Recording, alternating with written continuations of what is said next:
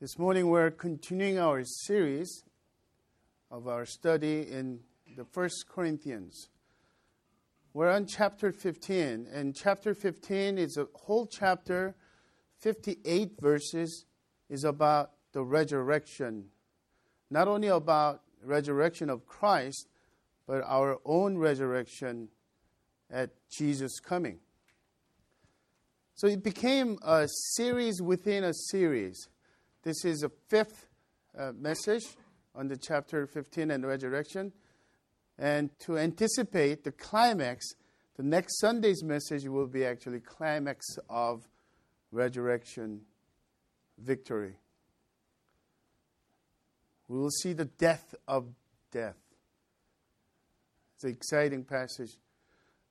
But for all of us who've been journeying through this First Corinthians uh, the resurrection becomes a hinging point or the central point of the gospel of Jesus Christ. So let me give you just a really brief uh, recap so far. There are four truths about resurrection that Apostle Paul is bringing up. The first one is the resurrection is central to the gospel. 21st century Christians are very familiar with, with the cross of Jesus Christ who died on the cross for our sins. And oftentimes we stop there. But in the first century, just decades after Jesus' death, crucifixion on the cross, their lives were transformed. Their main message, witness, was about the resurrection of Jesus Christ. It was the gospel and it is continually is the gospel because without resurrection, the atoning sacrifice on the cross of Jesus is nullified.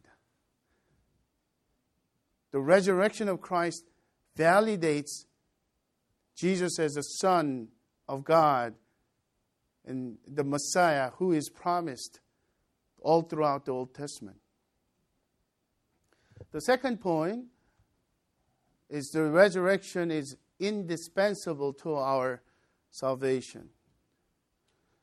And Paul imposes this question what if there was no resurrection? That we will be still in sin. The Christ would not have been raised. And there is really no true salvation at all. So it is indispensable to our salvation. Number three, truth is resurrection is radical in its effects on us and beyond. Radical in the sense that Jesus' resurrection is not just the Savior's resurrection, but He is the first fruits, the prototype of our own resurrection at His coming. But so far, I think that's the kind of good news that it involves us and we respond with interest. But the scope of its effect is far beyond our own resurrection. God's sovereign plan is to restore what was created from the beginning. So, because of the fall of man, uh, because of Adam's sin, total depravity, pervasive depravity came into every sin, every person's heart were born from Adam. Obviously, everyone. But Christ came in as a second and last Adam, created this uh, new human race in Christ as we come to Him through faith alone, by grace alone, in Christ alone, that we will experience this restoration of the world that God has created. Every knee shall bow to Christ and confess that Jesus is the Lord. The, our enemy, threefold enemy, the sin the Satan and the final and last enemy, the death, has been won. Christ has overcame and became the Lord of Lords and King of Kings through the resurrection. And last Sunday, uh, we thought about it's not only radical in its scope, but resurrection is impactful on our daily lives practically. If we really believe the reality of resurrection, we would be concerned for our loved ones and their salvation, their life after death. We, we will be also concerned, but what we are living for in this Orange County. What am I sweating for? Uh, worried about and concerned about, lost, lose sleep over? Is it career, money? Is it even our family and babies and children in schools, houses? Or is it Christ who is our Savior and who will invite us to reign with Him uh, as a co heirs? It's an incredible concept for eternity. And Paul is basically saying if that is true, what I am suffering right now, I'm close to death, experiencing close death every day because of persecution, because of volunteer suffering for the gospel of Christ. It's all worth it. It's a convicting, challenging uh, truth that Paul is bringing. And it, it goes even far beyond our everyday life, should be really moved into in such a way that Christ becomes our most treasured joy. Just think about that. Christ is not someone who helps me as a means to my end, my own happiness. But the end is the most treasured joy is Christ and God Himself. And as we seek to live for Christ,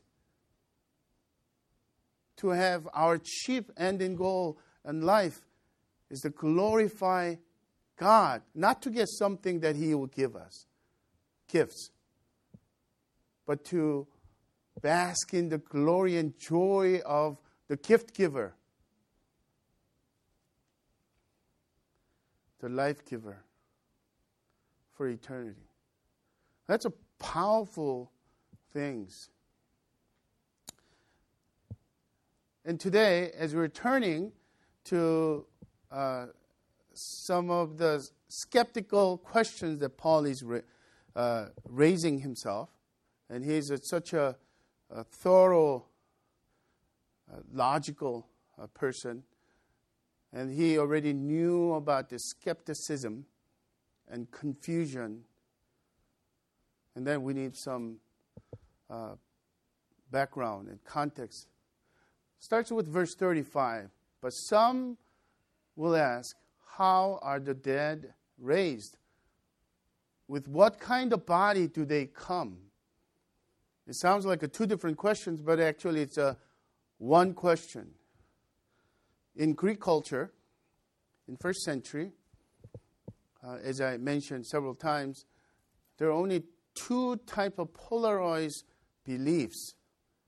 Uh, Epicureanism, which is very much of a naturalistic and materialistic person who's saying there is nothing after this life. So eat and drink, tomorrow we die. That's the attitude. And you know, the hedonistic culture in which we live, with a lot of people who live like that as well. But Plato, who was a leading philosopher who influenced their culture, Greco-Roman world, also believed that dualism. Dualism is simply saying the materialistic thing is bad and immaterialistic things are real and good. So our spirit is good and body is bad. He even called the body our prison. And if you are in, living in prison, you die and you li- continue to live in spirit, why would you want to have this imperfect, weak body? That was the idea. And then it goes even spills over to our speculation also too. when the new Christians or the people who are misled to believe about a resurrection, thinking that, oh, what about those people who bodies were burnt? The Christians. How, how, how will God raise them? What about those people who uh, died in the shipwreck and their bodies are all entangled with each other? The bones, uh, whose bone is whose? Whose leg is whose? And Paul is, oh, is a, to not mince, he doesn't mince words. His answer becomes with very straightforward, you foolish person. You are absolutely senseless. And then he brings up his logic and his reasoning for that. But even in, the, in, the, in our world, we're really concerned about, some of the people are concerned about, about this resurrection, complexity of resurrection. And two thoughts as we begin. If God created heaven and earth and you and me, will God have any problem restoring? If we believe the first, why would second be matter from Christian's point of view? The second thing is a common misconception about resurrection. People think that is a restoration of the dead body through the re, uh, resuscitation. There are some people who raised, and even in our uh, popular books, some people will say that I died for 20 minutes or 30 minutes or one hour, and I came back to life, and they experienced all these different kind of supernatural things. And even Jesus rose three people in the, including Lazarus, his friend, from the dead. But all those bodies were restored from their deadness will eventually die. The resurrection body will not die any longer. So Greeks misunderstood this part. And he begins with very interesting analogy. The question that we're simply asking is those combined question, what kind of body will the dead have? Will the Christ Christians who died in Christ have in resurrection? The first one and I'm going to give us, like, for us to study through this chap, uh, chapter. And if you uh, have a Bible, go ahead and look through that even ahead. The pairs of words come up in observation. So, first word is seed and plant. And simply put, in verse 36, you foolish person, what you sow does not come to life unless it dies. And what you sow is not the body that is to be, but a bare kernel. Perhaps of wheat or, or some of other grain, but God gives it a body as He has chosen to each kind of seed its own body. It's simple as that. Take a look at the nature, you will see this resurrection principle, which is miracle if you really think about it. Have you seen the seeds? And then, you know, some of our friends who are into gardening, and my mother in law plants uh, the vegetables, uh, tomatoes, and cucumbers, and all different kinds of things. It's a seed.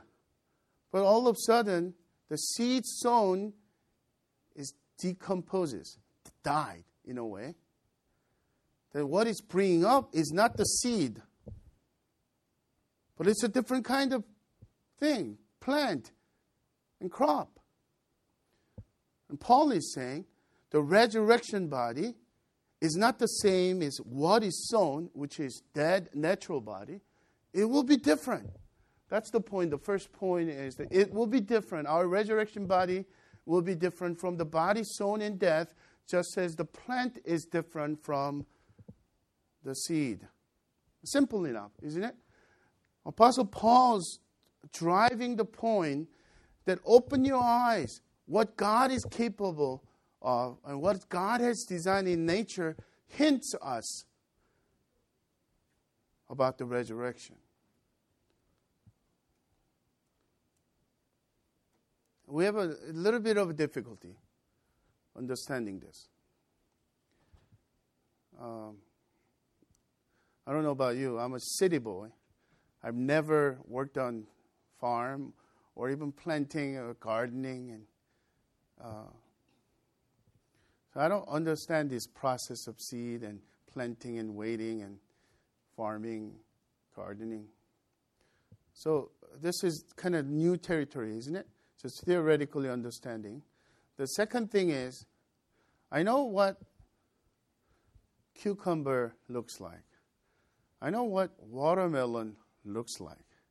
So when people tell me that this is cucumber seed or the watermelon seed, we're going to sow it in the backyard.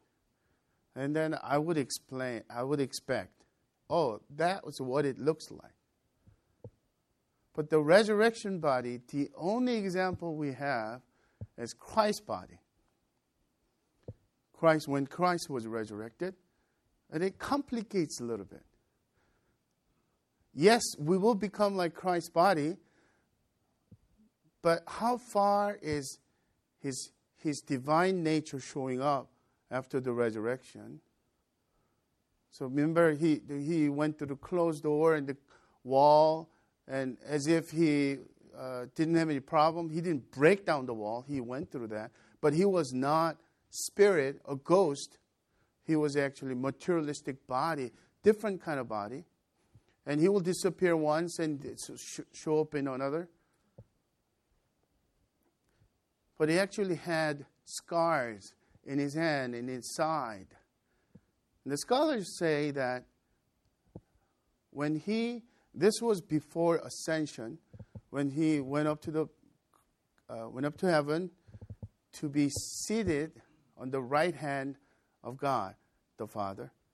That, that expression is basically think, of, think about the throne of king and someone who is sitting on the right hand side is the second most powerful person in the universe. And that kind of order, the expression, not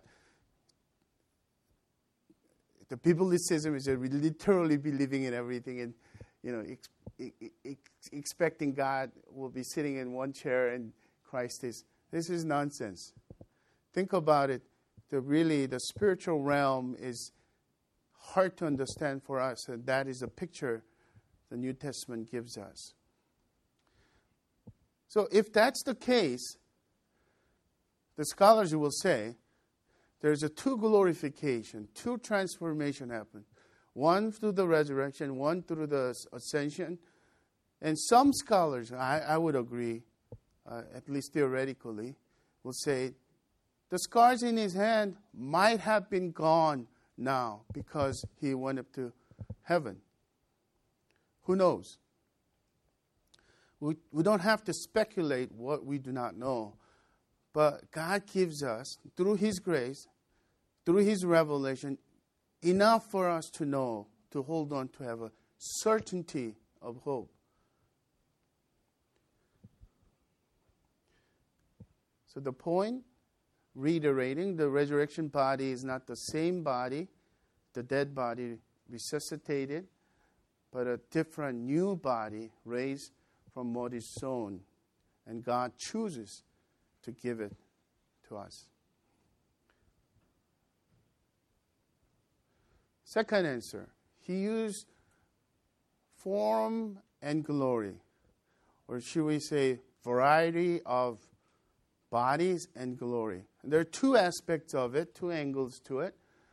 Uh, but let's summarize first. Just as God gives a variety of bodies to the creatures and creations, it will be a form of a unique body that fits eternity. Verse 39. So, in that summary, see if you could understand what we are reading. For not all flesh is the same, but there is one kind of one kind for humans, another for animals, another for birds, and another for fish. There are heavenly bodies and earthly bodies, but the glory of heavenlies, heavenly is of one kind, and the glory of the earthly is of another. There is one glory of the sun, and another glory of the moon, and another glory of the stars. For star differs from star in glory. So the first point is really thinking about each creature's getting fitting body with the instinct, natural instinct comes in, right? So uh, we will see even uh, National Geographic and the you know the elephants give birth, and all of a sudden this the baby elephant is standing up and walking and following his mom. Incredible. And a fish doesn't have to learn to swim. And birds doesn't have to learn to, oh, in some degree, training. In the same way that God has given very different kinds of bodies. And He chooses, sovereignly chooses to give it to it. Then He goes on to the next level, the heavenly bodies, basically sun and moon and stars. They, they all look the same, but each one of them is very, very different from each other. And their glory and its manifestation is different. The light is different. And there's two things going on now here. We will be all resurrected in Christ, and we will receive the resurrection body after the prototyped Christ body, but it will not be a clones that everyone, like a Star Wars, everyone looks the same, right? Number one, or Terminator number one, number two, number three, you know.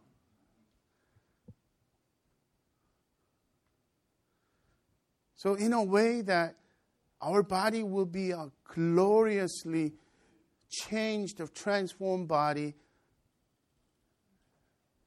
that fits for eternity. So think about it. Glorious eternity, eternal life. That, that body fits it. But and yet, oh, by the way, C.S. Lewis said because of this sanctification ending up to the glorification, when we see each other in new heaven and earth, we will have this urge to bow down and worship. Think about that. So this person is so glorious, and like a, you know the Apostle John bowing down to try to uh, uh, worship before the angels. Don't do that. I'm just like you. Would you stand? Right? So, but the point that I'm making is the body that fits for eternal glory, a heavenly realm, requires a different body, but unique way. that God is giving us immortal body. And if you're hearing for the first time, and if you're not a believer, that is incredibly off the wall thing. Christians do really believe that? Yes, we do. The God's Word has a superseding, supreme authority over our, all our faith and conduct. And if you really believe in the reality of this kind of body, so think about impact, ramification of hope going into all these dark thoughts about and fears about not only death,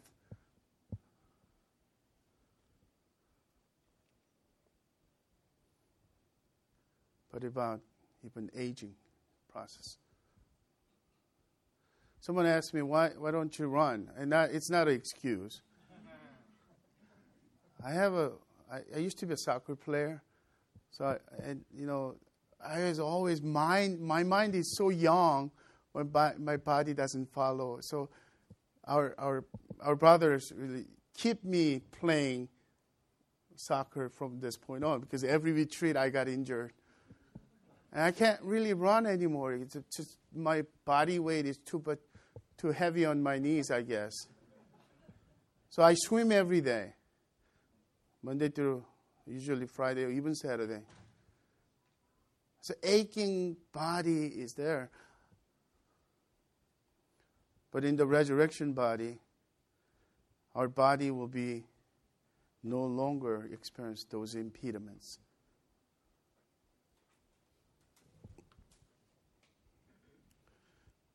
Going ahead, a little bit of a preview that fits into what we are studying right now is verse 50. This is a verse that we're going to start next Sunday.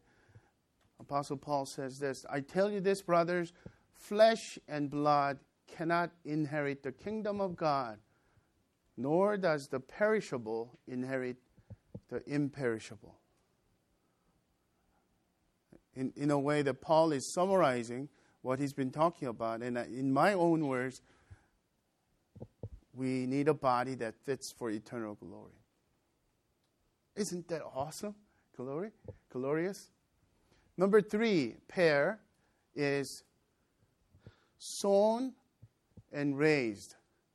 What is sown is natural mortal body, but what is raised will be a supernatural immortal body.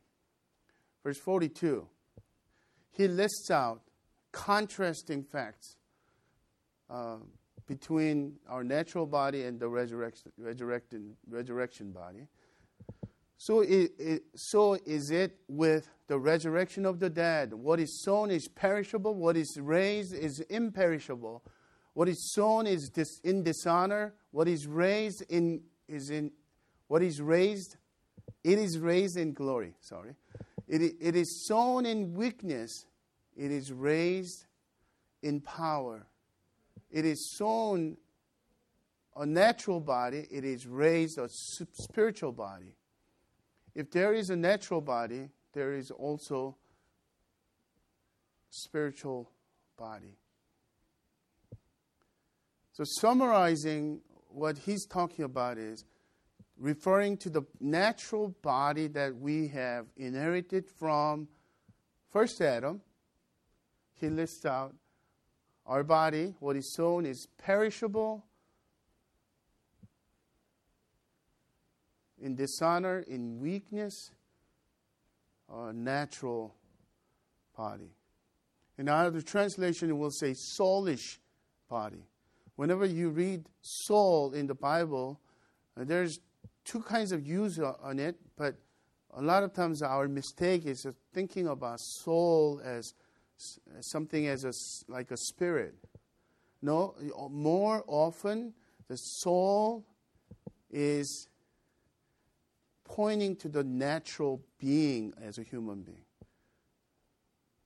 Or sometimes it will be translated as a flesh two shall become one flesh, one soul, one being. Uh, so, in this sense, it points to the natural, natural body. Another term in our even uh, New Age culture, that whenever we read spiritual, we think about very spiritual person, like a godly in Christian setting. It will be godly, very spiritual body. So we could think about a misunderstanding could be, once again, immaterial. Plato's exp- influence on us, Christian thoughts, say that yes, there will be resurrection, but it will be a spiritual body, meaning that immaterial body, like a spirit flowing around. No, Paul is not saying that. Paul is actually contrasting between the natural and the spiritual. So we could even say natural and supernatural. That's what it means. So what is raised is imperishable, it will not die, no longer. And it is in glory and power and supernatural body. So when you think about the, the relevance or the equivalence of uh, literature and uh, human thoughts and philosophy and uh, religion, it is a super God, the superman kind of. Uh, our limitation of imagination really under the without the guidance of the Holy Spirit and, and the revelation, we tend to think about Greek gods. Right? Greek God who has supernatural power, he doesn't die, or she doesn't die, but internally there's all kinds of human, depraved thoughts and mind and jealousy and all different kinds are going on. It's just their super being. In our salvation, it's a complete salvation that Jesus washes away our sin and restores our, us by giving a new heart. And then he, the body fits into that imperishable body ready for eternal kingdom. Once again, if you ask me uh, the questions like, um, uh, will we be able to recognize each other? Of course. That far we, we know from the scripture, right? Um, even Moses and Elijah showed up you know, some kind of form in transfiguration of Jesus on the mountain, they didn't have to be introduced. By the way, guys, this is Moses. This is. So it is really intriguing to really think about our body, the all frailty will be gone. My son's autism will be gone my brother's speech impediment will be gone. And just like when I was younger, my glory days, I, I will be, I used to be once called Muscleman by the way.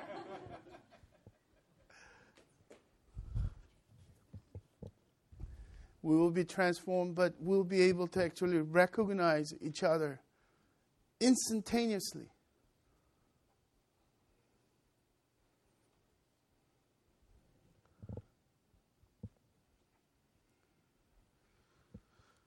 Fourth and last, uh, he brings up these two uh, phrases once again to understand, help us understand. First Adam and last Adam.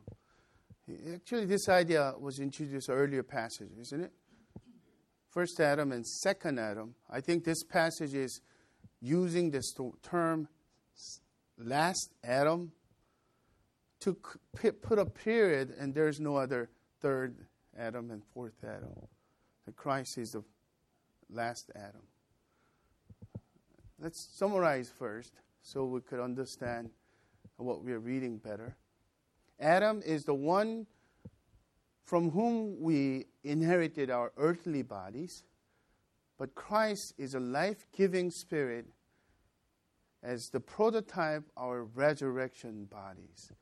Verse 45 Thus it is written, the first man, Adam, became a living being. That's the word. Being is living soul. The last Adam became a life giving spirit, but it is not the spirit, spirit, spiritual that is first, but the natural and the, and the spiritual. The first man was from the earth, a man of dust. The second man is from heaven. As was the man of dust, so also are those who are of the dust, referring to us. And as is the man of heaven, so also are those who are of heaven, children of God in Christ. Verse 49 Just as we have borne the image of the man of dust, we shall also bear the image of the man of heaven. Why? Because he is the Son, the capital S Son of God, and we shall be sons of God. And that's not a, male chauvinistic phrase, but the, from the from the Greco-Roman culture and from the Jewish culture, the sons of somebody meant person who inherits, co heirs of the really true children. So we could think about it as children of God who inherits God's kingdom with Christ, the Son of God.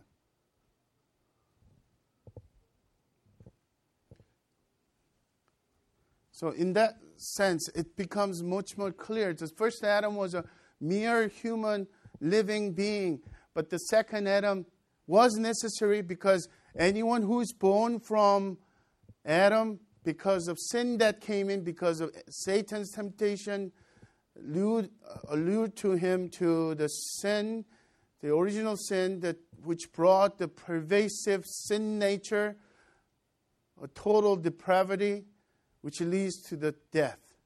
So everyone who is born from Adam, there is death. But by grace, God provided Savior, perfect man, Christ, who died on the cross to pay the penalty of our sin, who, ra- who was raised from the dead to be the first fruits of our resurrection. So anyone who is in Christ, by grace, it doesn't des- we don't deserve it, through faith, simply open hand, receiving childlike faith, and in Christ, everyone in Christ will have resurrection body resurrection life. The big picture of God's sovereign plan is that the God's new human race will be his children, his family. And his family members will look like his son, the Christ. Of course, we're talking about in character in our transformation. Sanctification means we become more like Christ. So Apostle John, writing to the first century church in first first letter of John, chapter three, verse two, writes this: Beloved, we are God's children now, and we will be what we will be has not yet appeared. But we know that when He appears, Christ appears, we shall be like Him because we shall see Him as He is. So, uh, I want to conclude with something very practical, otherwise, it becomes. Um, I'm not that theological person, I'm not that theoretical person. So it sounds all good, but it's so detached from me. And as I kind of alluded to my own life, we have family members. In our prayer requests in our church, there are several of our loved ones who are suffering with cancer, starting with our, our own brother, Bryant, who just went through a five hour surgery to get rid of this cancer and and three rounds, more rounds of chemotherapy is awaiting Hyojung has two, uh, three sons, and one of them is one year old twins. So think about impact of that family. Um, the three three sons. I'm sorry, and another child is a daughter who is three years old, past just three years, three year birthday, who has all kinds of health issues that she has to be hospitalized all the time, hooked up with a machine. Soy is his a lot. So thinking about it, and every time when Hyojong talks about the, her her daughter Zoe, her long longing is to bring her to home, not leaving at a hospital. And our church people and the friends are have a regular visit, and um, that, that's a beautiful thing. But the hope is, oh, is not that God is providing good health care here, and at least they're in the United, United States, they don't have to worry about all these medical bills. Hope is not that. Hope is not even the fact that oh, Brian will be able to walk and he will be able to drive. He will not have a drop foot. Go on and on. The hope is for eternity. As I mentioned, my, I have a brother who is about just about two years older than me, who is also pastor, incredible teacher, much more spiritual and insightful than I. And a couple of years ago, he had a brain disease, neurological disease, in, incredibly difficult disease, causing slow death. And by God's grace and miracle happened, the disease stopped, the infection stopped. But whatever is damaged is a long journey to recuperation. So he had to resign from the church that he planted. There's no source of income, regular income. He has a speech impediment. To, to say one sentence, it takes so much energy. In the beginning of a uh, his, his, his disease with this PML, we used to joke about uh, the fact that he's, he used to be such a fluent speaker and very fast talker.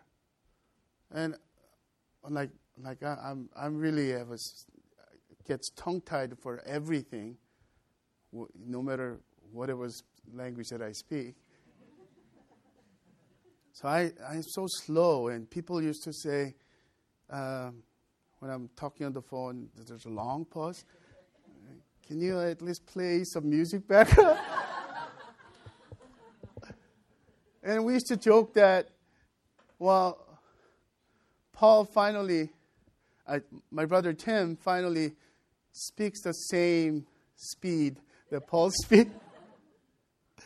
In the beginning of now, he can't even say a one full sentence within few seconds anymore and his right side, right hand is impaired, so he cannot write. He's a writer, he's a translator.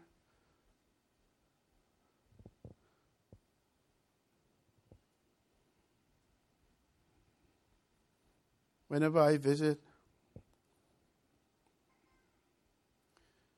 I do have a heaviness in my heart. going through all the um, denial stage and anger stage and sadness and moodiness and depression. But to, to see my brother living with just wholeness, shalom, I usually get comforted by him, by his joy, rather than trying to comfort him in whatever that I, my love language is bringing food. And, you know, he's a, he loves this Persian food and Mediterranean food, uh, sushi, and different things. But it doesn't come close in what he really longs for. And that's why he's so fine. Do you have a family person like that? Loved one? Are you concerned about your own frustration, like me? There's some of the characteristics I'd like to change, but I cannot. Because it the way that I'm made in this frailty of this body?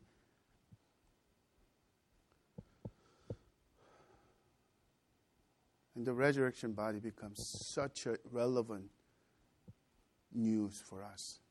Let me introduce another person. The person by the name of Joni Eareckson Tada. Joni Eareckson Tada had a diving accident at the age of 16 back in 1967, I think. And instantaneously, he be, she became quadriplegic from her neck down. Everything was pa- paralyzed. Long period of darkness. But as a Christian who has a hope in the resurrection, she paints with her, her, with her, with her mouth. She has a radio station, radio program who, that gives so much powerful hope to many, especially people who are who just became paralyzed, any kind of physical health problem. She wrote a book, Heaven Our Your Final Home, and actually I heard the bits of it from her radio programs several few years ago. I think several years ago. The good news is I finally found the code. And let me conclude my message with this. Joni Eareckson Tada writes, Can you imagine the hope of this? This gives someone spinal cord injured like me, or someone who is cerebral palsied, brain injured, or who has multiple sclerosis, sclerosis. Imagine the hope this gives someone who is manic depressive. No other religion, no other philosophy promises new bodies, hearts, and minds. Only in the gospel of Christ do hurting people find such incredible hope. Sitting here, I was reminded that in heaven I will be free to jump, dance, kick, and do aerobatics. And although I'm sure Jesus will be delighted to watch me rise on tiptoe, there's something I plan to do that, uh, that may please Him more, if possible, somewhere, sometime before the party gets going, sometime before the guests are called to the banquet table of, at the wedding feast of the Lamb the first thing I plan to do on resurrection legs is to drop on grateful, glorified knees. I will quietly kneel at the feet of Jesus. Brothers and sisters, the Lord's table is awaiting for us today. Every first Sunday of the month, we observe communion as our Lord Jesus commanded us to keep. We do this in remembrance. But the remembrance is not an afterthought, it's a forethought of gratific- gratitude and thanksgiving and worship. And my prayer for each one of us will to look to that hope and find such incredible hope in the risen Christ. If you look at the world and look for hope, you will be disappointed. You'll be despaired, let alone being discouraged at the what's happening around us. So would you come to the table to surrender your heart, to hold on to the hope that someday, yes, you too, and I as well, will receive this resurrection body.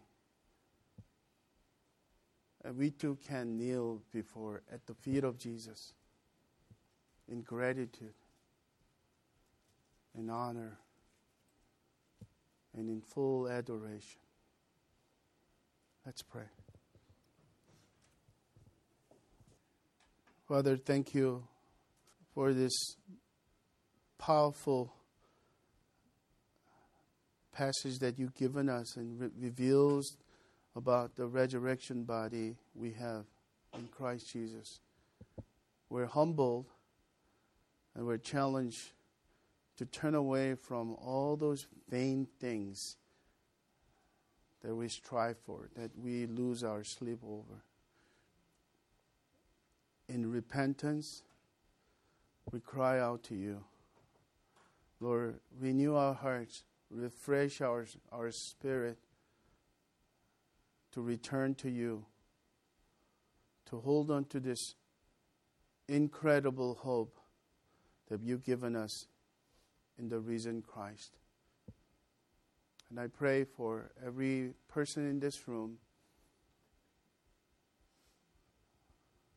that you will give them grace to open the eyes of their heart and mind to see this glory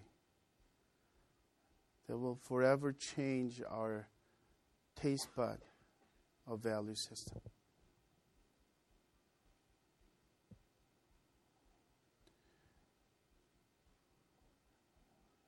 Jesus, our Lord, the Son of God, we give you glory and honor and thank you for all the work that you have done. And thank you that you will be coming to bring us into the kingdom of God with the resurrection body. Holy Spirit, thank you for residing indwelling within us, that we are not like uh, left as an orphans, but you guide us and prompt us and calls us and points back to Christ to surrender our hearts. And we give you glory. We pray all these things in the name of the Father, of the Son, of the Holy Spirit.